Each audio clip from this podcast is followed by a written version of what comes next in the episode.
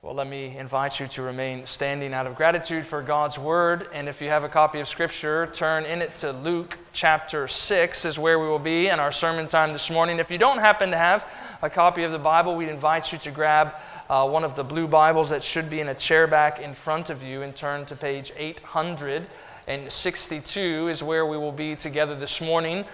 Since early December, we've been walking through Luke's Gospel. We took a break last week to look at the glory and beauty of Jesus Christ on Easter Sunday from Revelation chapter 1. But this morning we get right back into our study of Luke's gospel by looking at chapter 6, verse 27 through 36. So let me go ahead and read our text for us and then pray once again briefly that God would bless our study of His Word and then we will begin our study together. So let us hear now, for God is indeed speaking to us now through his perfect and powerful word.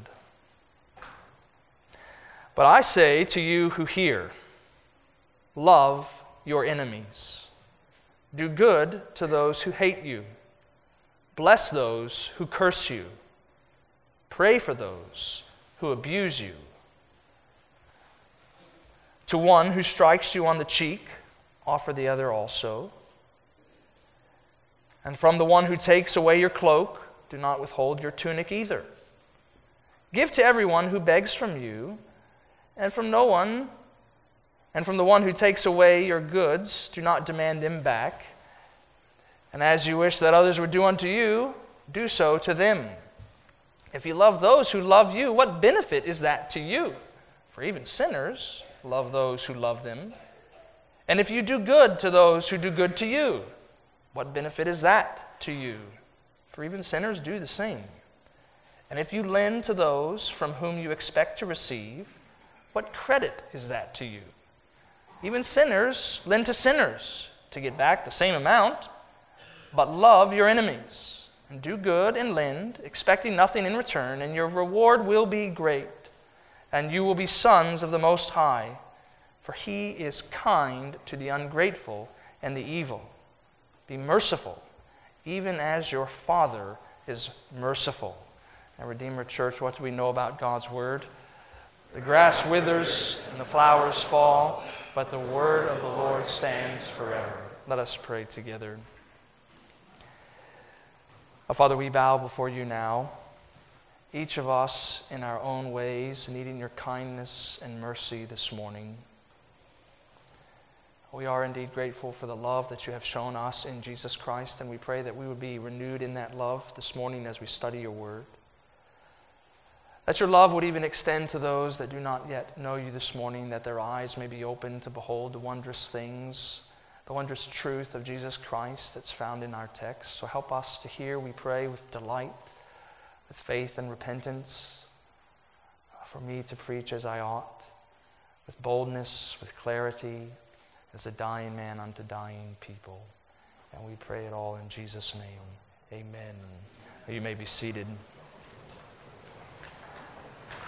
Earlier this week, my wife Emily had to update the operating system on her phone. And it is one of the consequences, isn't it, of living in our digital and technological age that often our devices are needing to update themselves in order that we can get the latest and the greatest of all the tricks of the trade and use it to the fullest of its power. And I'm not sure exactly what your perspective is on updates to operating systems and software. Maybe you're the kind of person that sets it to automatic and you just tend to forget about it. Or you might be a person more like myself that puts it off to the very end, knowing that whenever you update the system, it tends to do something to the device that you didn't want it to do, and it disrupts your normal workflow and your preferred way of using that technology. And I tell you that because what we're going to see this morning in this glorious yet simple text before us in Luke chapter 6 is the degree to which Jesus intends, and indeed does, change the default settings of his disciples. And I wonder if it's a change as we walk through it that you welcome, that you receive with gladness, or might it just be so revolutionary that it's a change that you tend to want to put off because it disrupts your preferred way of living and relating to others. So, if you haven't been with, with us in recent weeks, let's remember where we are at this story of Jesus Christ and his ministry according to the Gospel of Luke. If you scan your eyes back up to chapter 6, verse 12, you'll see where we were two weeks ago. Uh, we saw Jesus one night, he goes up onto a mountain and he spends the entire night uh, praying to his Father. And we find out as the verses continues that he's praying clearly for wisdom for guidance as he is soon that next morning to select 12 men whom he commissions to be his apostles, the sent ones, uh, the ones on which he was going to build his new covenant church. And so when those 12 disciples and those 12 apostles are set aside and they are called to the ministry, you'll see now in verse 17 that he came down with them and stood on a level place. And he begins to speak the good news. He begins to teach. He begins to heal people of their diseases. And then what we began to look at in verse 20 through 26 is what's often called the Sermon on the Plain, because Jesus is standing there on a level place. We said it's likely a variation uh, of a sermon that is a little bit more famous, the Sermon on the Mount, found in Matthew chapter 5, verse 7. And it was the first extended look we've received in this gospel about the content in Jesus' preaching. Uh, the first five chapters, in many ways, Luke has been intent on us understanding that his teaching was astonishing, his preaching was powerful, but we hadn't received an opportunity to see what exactly a sermon from Jesus Christ would have looked like or, or sounded like. And he began by pronouncing kingdom blessings and curses on those who would follow him, or at least those who are hearing him. And we said that the first few sections of his sermon were simply ones in which he is telling his disciples that they're to live now in light of his coming kingdom. And it was a sermon that was meant to, in many ways, turn upside down the common notions about what kingdom life for the Messiah would look like at this time.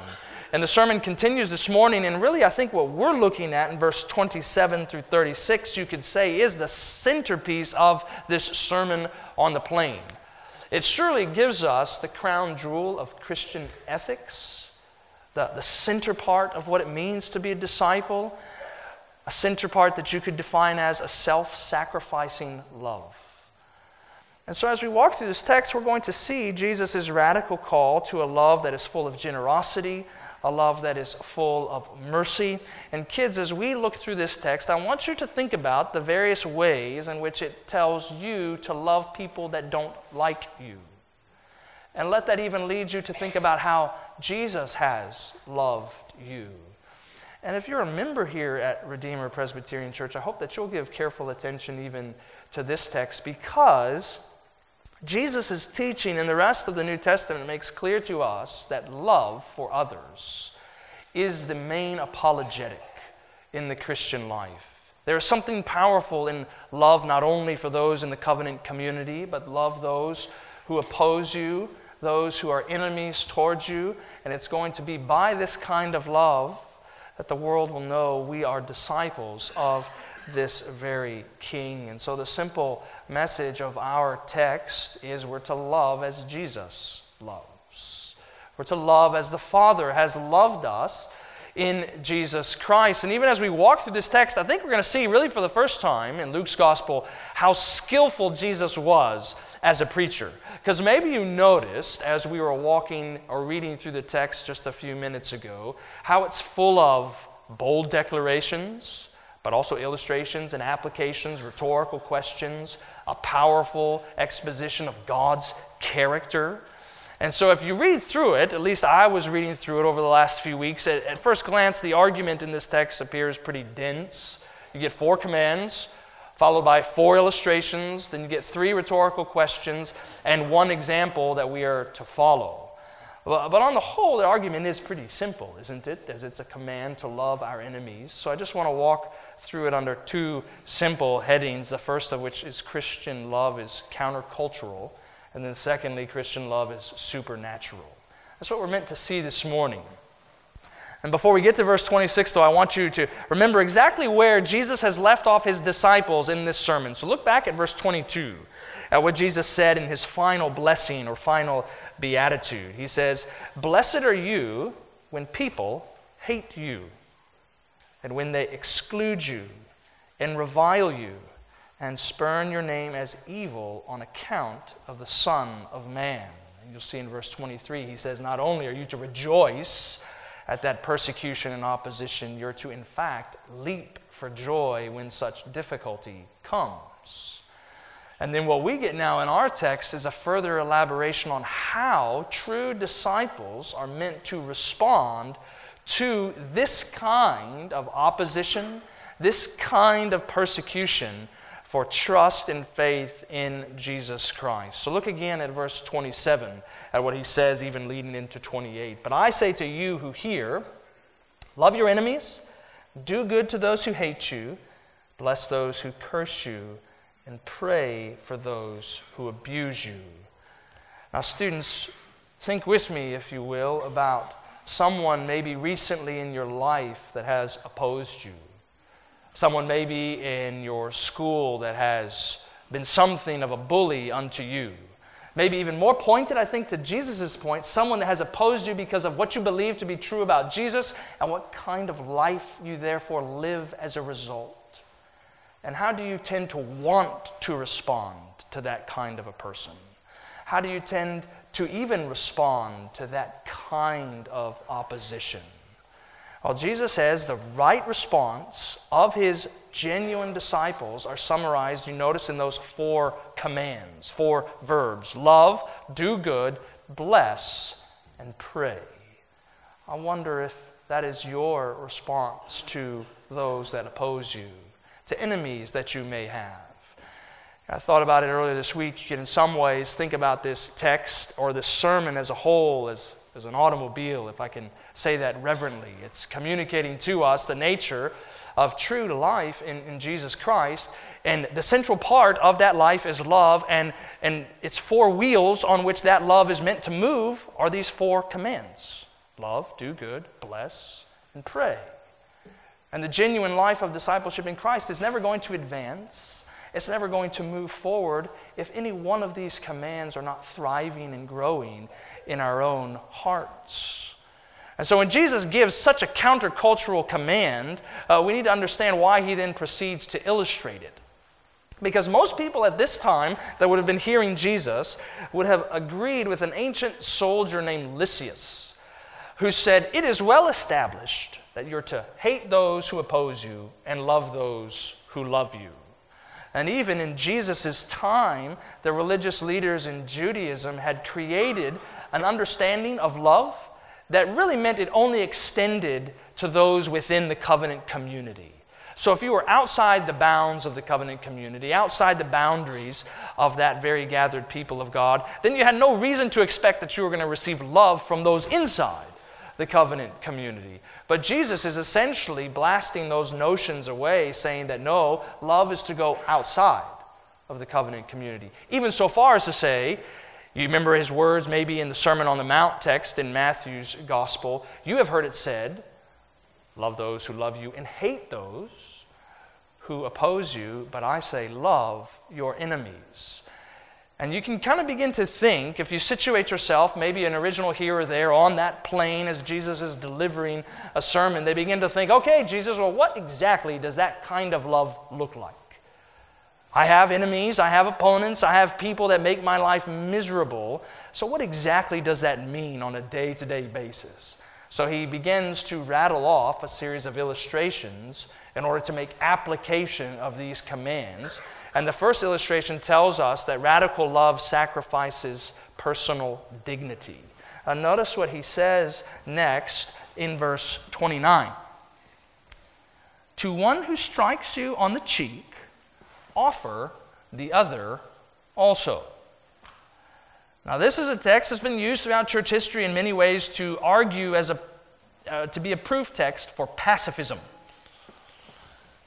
But we need to say that surely Jesus, in saying, those who strike you on the cheek, extend the other cheek as well, surely he isn't saying that if you're living in some sort of a physically abusive relationship, Christian love demands that you stay there. We know this is true in many ways. You can get at it by the fact that Jesus has ordained governments, human governing authorities to whom he has given the power of the sword to execute judgment on those who do evil. Or even in Matthew's gospel itself, it talks about this principle of the lex talionis an eye for an eye, a tooth for a tooth. Jesus never says in his gospel, hey, when they pluck out one of your eye, give them the other eye. Or if they pull out some of your teeth with a punch, give them the rest of your mouth for the left handed hook to follow. But he is saying something very specific in the time. It's a, it's a backhanded slap that he is speaking of. And one commentator says, is in this time in the Jewish world, it was akin to a physical insult. It was normally even often used to symbolize rejection from the synagogue. And of course, what were these very men that initially were receiving this sermon, the 12 disciples, what were they soon going to find? Insult. We even saw it, didn't we, in verse 22? People reviling and spurning their name, slapping them as though they didn't belong within the synagogue. So Jesus is speaking here more specifically about enduring insults, turning the other cheek to receive yet another for the sake of Christ, sacrificing personal dignity as a demonstration of radical love. And then the remainder of the illustration in this text, I do think all kind of speak to a radical love that sacrifices personal property. Because notice how Jesus proceeds to preach in this sermon. Midway through verse 29, he says, And the one who takes away your cloak, do not withhold your tunic either. Give to everyone who begs from you, and from no one who takes away your goods, do not demand them back. And of course, in case you want to know what all the other situations that might be in your mind look like, he says in verse 31 this golden rule as you wish that others would do to you, do so to them. And I think the simple point of these illustrations is, is sometimes Christian love, genuine discipleship for Jesus Christ, means a loose grip on the things of this world, willing to give anything and everything in service to another, even when they don't deserve it. Willing to have everything taken away as an example of love to Jesus Christ. So it's a radical love that is self sacrificing at its core. And these examples, it sacrifices personal dignity, and property, and it means doing good to those as we would want to have good done to us as well. So I wonder when you think about these kind of commands, uh, what type of response do you find normal in your life? What type of response do you find to opponents and to enemies? Well, we know, don't we, that uh, if you've ever been a youth sports coach, there are certain instincts that are ingrained uh, with every young athlete. So you can think about basketball players. Sometimes you have guys or young boys or girls that uh, seem to have an instinct that keeps them from ever driving into the lane and they always want to work about the perimeter. Or maybe it's the young quarterback that whenever he senses pressure will never step up into the pocket. Instead, he's going to scramble to the outside. Or as my children are now just learning to golf, it's the instinct to always grip it and rip it and never realize that sometimes it's better just to go straight and short down the fairway. And you do know, don't you, that there are certain instincts we all have in our spiritual life? That we're born into sin, we're rebels against God from birth. And then when enemies and opponents come before us, our instincts in sin is to do one of two things ordinarily retaliate or self justify. When someone insults us, we want to give some sort of vindication or justification as how they have gotten their argument wrong or misread the situation. Maybe even more so, we want to retaliate in kind. And do you see how Jesus' commands unto love of enemy here does away with retaliation and self justification? It's a kind of love that's meant to be growing within the lives of God's people and displays itself ordinarily by increased humility. When you go through difficulty, when you go through seasons of evil doing towards you, do you find yourself increasing in humility, willing to bear that shame, willing to bear that burden? For of course, Jesus Christ bared it in our place. about six or seven years ago, I guess it was probably five or six years ago now, I came across a graduation speech that was delivered by a man named David McCullough Jr. His father is a really well known Pulitzer Prize winning historian. And McCullough Jr. was an English teacher at Wellesley High School up in Massachusetts and had delivered a graduation speech that became something of a viral sensation. So he mounted this podium that was on the football field of the high school. Before him, if you can imagine the scene, would have been a sea of seniors dressed in identical cap and gowns, ready to graduate and he's wanting to fix their gaze, to steal their mind for the world they're getting ready to walk into as independent men and women. And his graduation speech kind of broke with all norms because you could summarize it, and he in fact did himself, summarize it with four words You are not special. and it sounds, doesn't it, quite discouraging for kids that are about ready to go off in their own into the world. It was actually a much more encouraging speech at its core, but a simple point was most of you are living a, an ordinary life and are performing with ordinary diligence. And be okay with that kind of ordinary way of living. And Jesus is actually going to do something now in verse 32 and following as he's going to challenge what is the ordinary way in which the world extends and shows love saying that the ordinary way you want to love people is really not all that special. Notice verse 32 through 34. If you love those who love you, what benefit is that to you? Even sinners love those who love them. And if you do good to those who do good to you, what benefit is that to you? For even sinners do the same. And if you lend to those from whom you expect to receive, what credit is that to you? Even sinners lend to sinners to get back the same amount. The point is, Christian love is to be countercultural, isn't it? It's to be altogether different. It's a kind of love that the world is not used to seeing. It's a kind of love that when it's pressed into situations of hardship and difficulty, it comes through with unusual sweetness and sacrifice for the good of the other and for the glory of the Father. So think about how this ought to play out in an ordinary local church like our own. It's a love that knows no preference. It's a love that spends time with people who don't share our common interests or common passions. It clearly is a love that is never cliquish, that devotes itself to the inner ring of disciples who are most like you. It's a love that is reaching out it's a love that extends beyond what the world would normally do with love. It's a love that's not expecting to get anything back in return from the world. It's totally countercultural. And then what you're going to see in verse 35 through 36 is not only that Christian love is supernatural, but actually our love, our life of love in Jesus Christ, should expect something in return. The question is well, where is that return and reward coming from? So notice now verse 35 as we consider a love that is indeed supernatural. Jesus says, But love your enemies and do good and lend, expecting nothing in return. Okay, just pause right there. Love your enemies, he says. Don't expect anything from them in return a return of money, a return of love, a return of comfort, a return of worldly pleasures and possessions. But he is going to say, isn't he? That we're going to get something actually in return for that love. And we should love in faith of these heavenly rewards, and the first of which is a heavenly bounty. Because notice he says, Your reward, when you love in this way, your reward will be great. Do you know that God rewards his children's obedience and faithfulness? Sometimes I've found in my own life that there tends to be something maybe within us, maybe it's just me, that thinks that understanding God's rewards for obedience and faithfulness some way infringes upon his graciousness towards us in Jesus Christ. But it's surely not the case.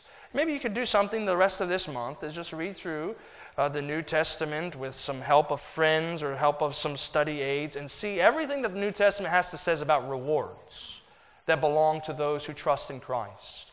Rewards that the Father delights to shower upon his children.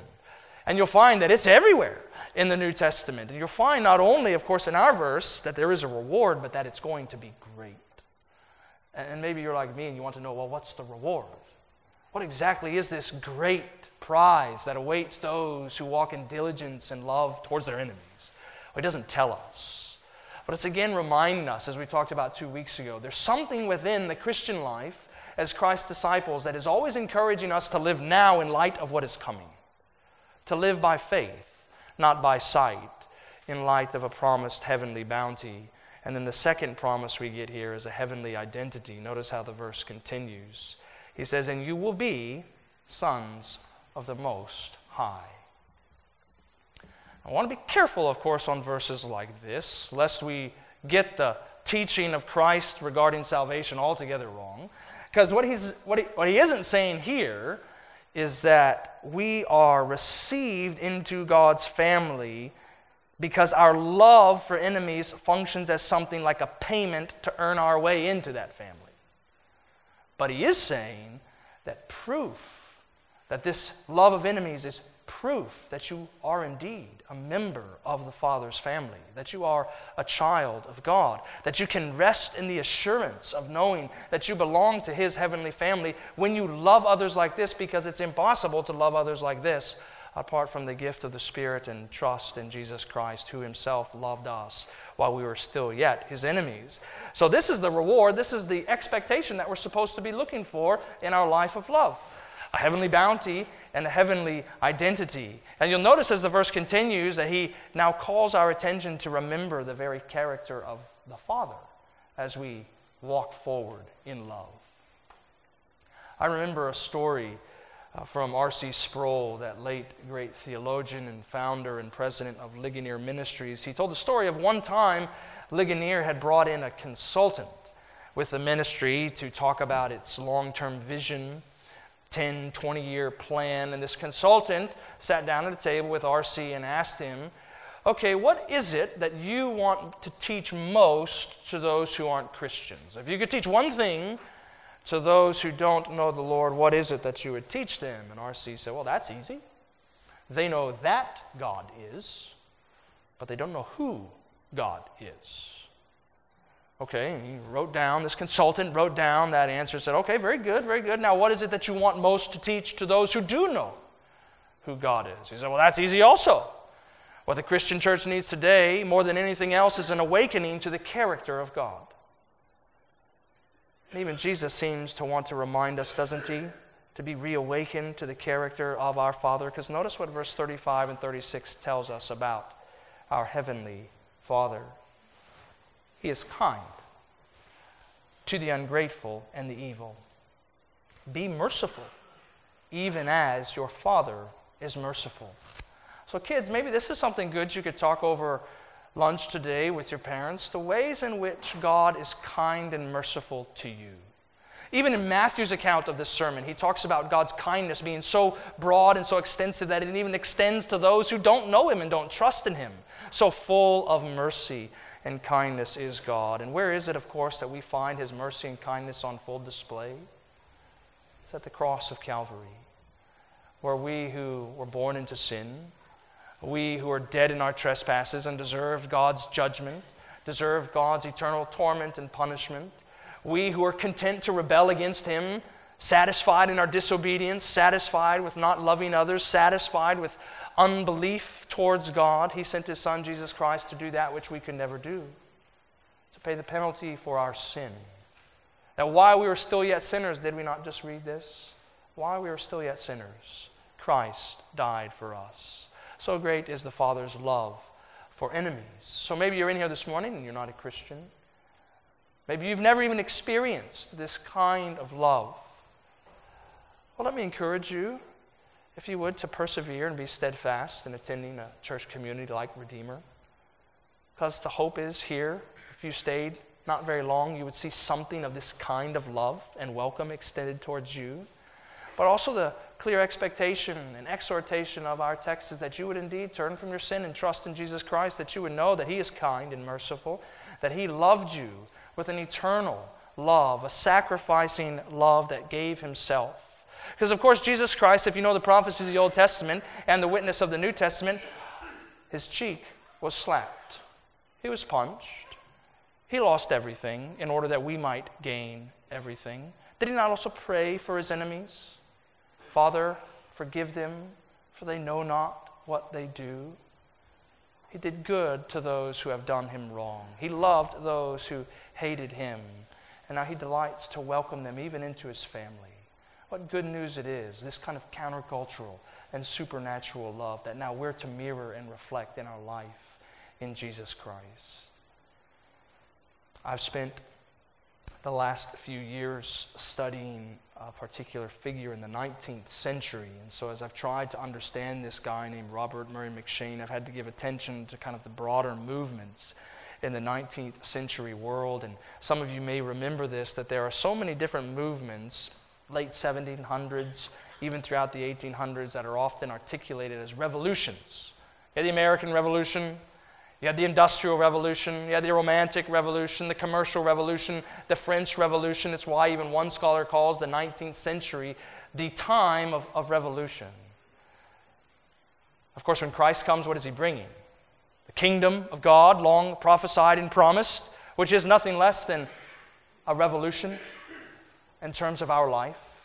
It's nothing less in this text a revolutionary and radical love that breaks with all common principles in the world and all expectations from those who would be normal citizens in the place where we find ourselves is it's totally countercultural and totally supernatural. So what I want to do as we uh, begin to close is to think more particularly about verses 27 and 28. You know, I said something like maybe four wheels on the car of Christian discipleship.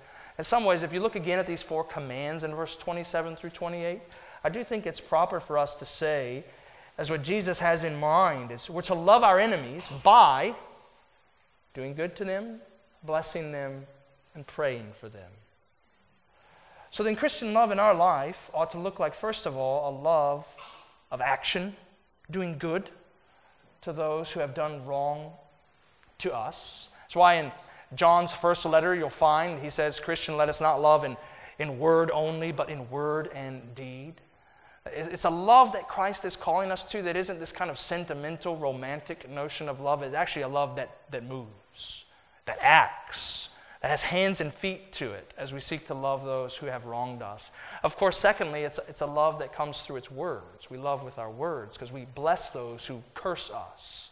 And picture the scene that we probably don't get that, that often in our uh, North American context. If you were walking out your door and the neighborhood knew that you loved the Lord Jesus Christ and trusted in Him, and as you were going on your nightly constitutional, you pass house number four on the left, and you hear from an open window that's enclosed only by a screen an old neighbor saying, Curse you, Christian!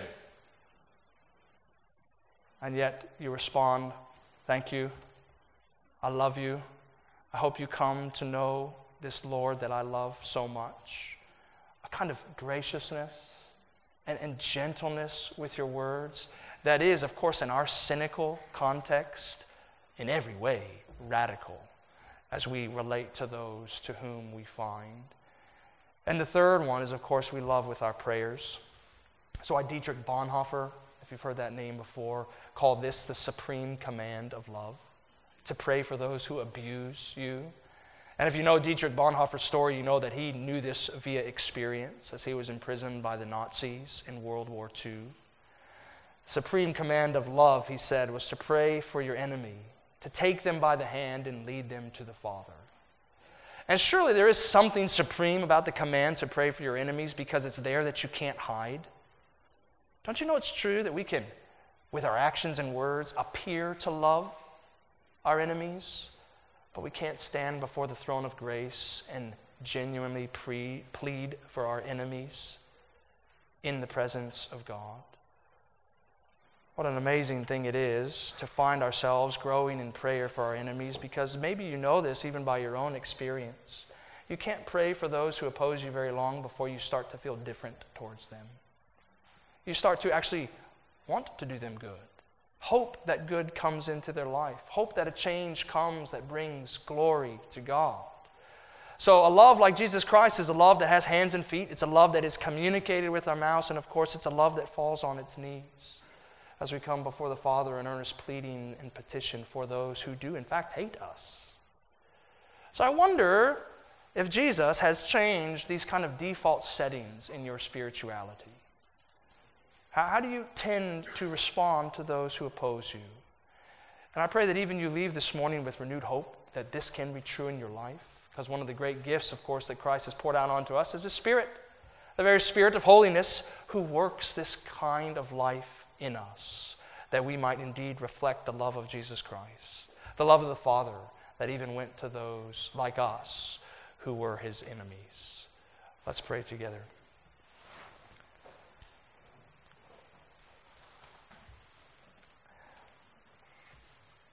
Oh, Father, we do confess even this morning that we are a people who know so little of the immeasurable love that you have shown unto us in your Son. We do pray that your Spirit would work within us even now that we might begin to comprehend, to have the strength to know what is the breadth and length, the height and depth that surpasses all understanding, this love of Jesus Christ for us. Help us to know it that we might live it. Help us to love it that we might show it. And we do pray it all in Jesus' name. Amen.